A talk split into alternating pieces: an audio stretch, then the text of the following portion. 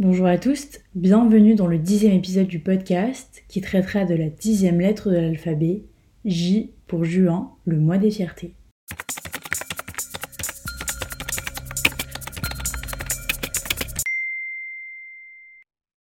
L'origine du mois de juin associé au mois des fiertés provient d'un événement qui a marqué l'histoire de la communauté LGBTQIA+.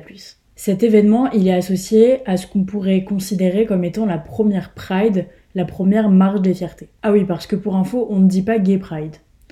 Pour une seule et bonne raison, c'est que Gay Pride, c'est un terme qui est extrêmement réducteur, puisque il inclut que les hommes gays même si effectivement ils ont été à l'origine de la visibilisation de la communauté queer, notamment à travers la crise du sida, il faut pas oublier qu'il y a d'autres membres dans la communauté. C'est pour ça qu'on utilise le terme Pride. Cet événement déclencheur, c'est l'émeute au Stonewall Inn, un bar situé dans le Greenwich Village à New York, qui est évidemment un bar queer. À ce moment-là, il n'y a pas d'établissement queer, que ce soit à New York, que ce soit aux États-Unis ou même voire dans le monde.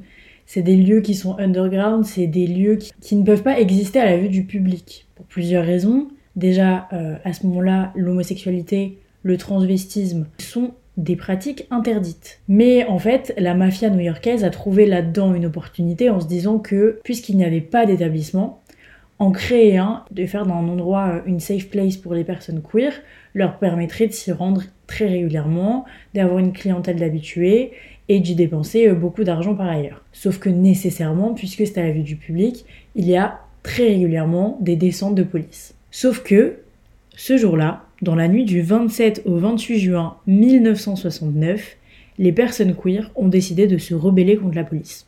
Il y a même d'ailleurs la légende qui précise que ce serait Marsha P. Johnson, une réelle icône de la communauté queer, qui est une femme transracisée, une femme trans noire. Ce serait elle qui aurait apparemment lancé la première brique.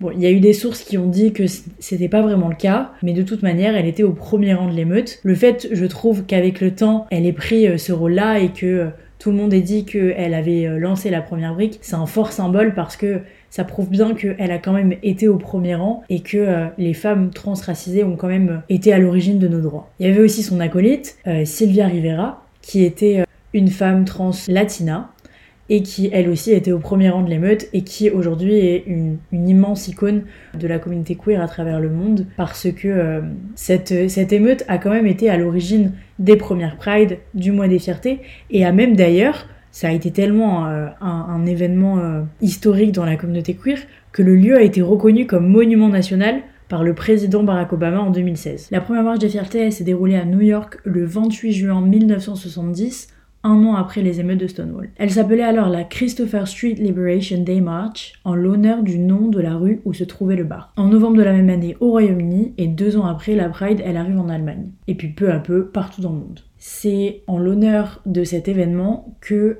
les Prides ont toujours lieu en juin. Il faut néanmoins garder en tête que le mois des fiertés, il est issu du militantisme en faveur des droits accordés à la communauté LGBTQIA+. Il trouve ses racines dans la lutte politique et la lutte, elle continue aujourd'hui.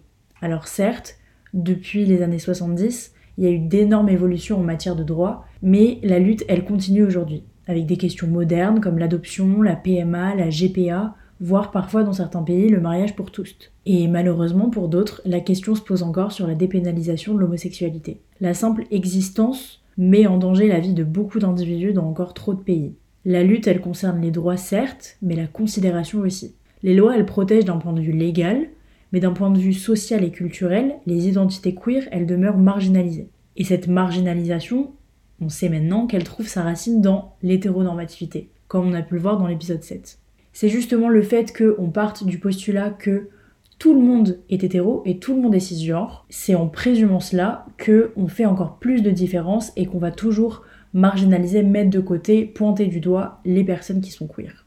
Aujourd'hui, cette portée politique, elle est assez différente parce que dans le mois des fiertés, il y a toute une dimension qui est commerciale. Les marques, elles se sont appropriées ce mois des fiertés pour faire la promotion de produits dérivés, souvent pour se redorer leur image. Ce processus, s'appelle le processus du pinkwashing. Il est inspiré du greenwashing qui lui concerne l'écologie. C'est parce que c'était la couleur du triangle qui était portée sur les tenues des personnes homosexuelles qui ont été déportées pendant la Seconde Guerre mondiale. Le terme de pinkwashing, c'est lorsqu'on dit qu'une marque fait la promotion de la communauté LGBTQIA+, à travers la vente de produits aux couleurs arc-en-ciel, à travers le don à des associations d'une partie des bénéfices euh, obtenus de la vente euh, des produits, ou même, plus basiquement, et c'est d'ailleurs encore pire, en changeant les couleurs de la charte graphique de la marque en couleur arc-en-ciel pendant le mois de juin. C'est-à-dire, vous savez, les logos ou alors les photos de profil sur les réseaux sociaux, etc., qui sont tout d'un coup aux couleurs arc-en-ciel pendant le mois des fiertés, mais par contre, tout le reste de l'année, c'est des marques qui vont pas du tout agir pour les droits queer, qui vont pas du tout être inclusives dans leur euh, campagne publicitaire, et vont juste faire ça pendant le mois des fiertés pour euh, avoir une belle image, pour euh, avoir une clientèle queer pendant l'année, et tout simplement pour se dire ah non mais moi j'ai fait mon maximum pendant le mois des fiertés, donc je suis une marque cohérente, inclusive, moderne, etc. Sauf que malheureusement, nos luttes ne s'arrêtent pas le 1er juillet.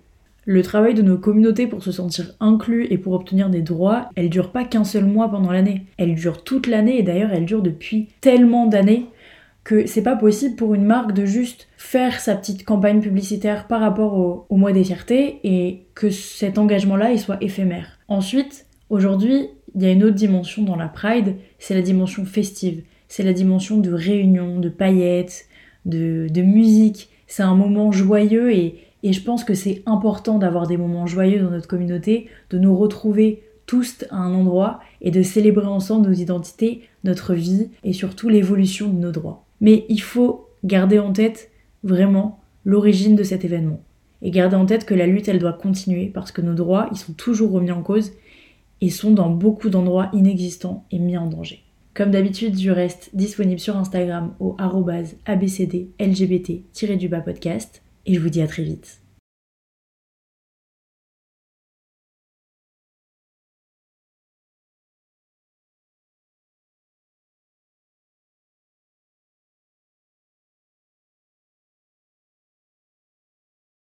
Ensuite, aujourd'hui, il y a une autre dimension dans la Pride, c'est la dimension festive, c'est la dimension de réunion, de paillettes, de, musique. C'est un moment joyeux et, et je pense que c'est important d'avoir des moments joyeux dans notre communauté, de nous retrouver tous à un endroit et de célébrer ensemble nos identités, notre vie et, euh, et surtout l'évolution de nos droits.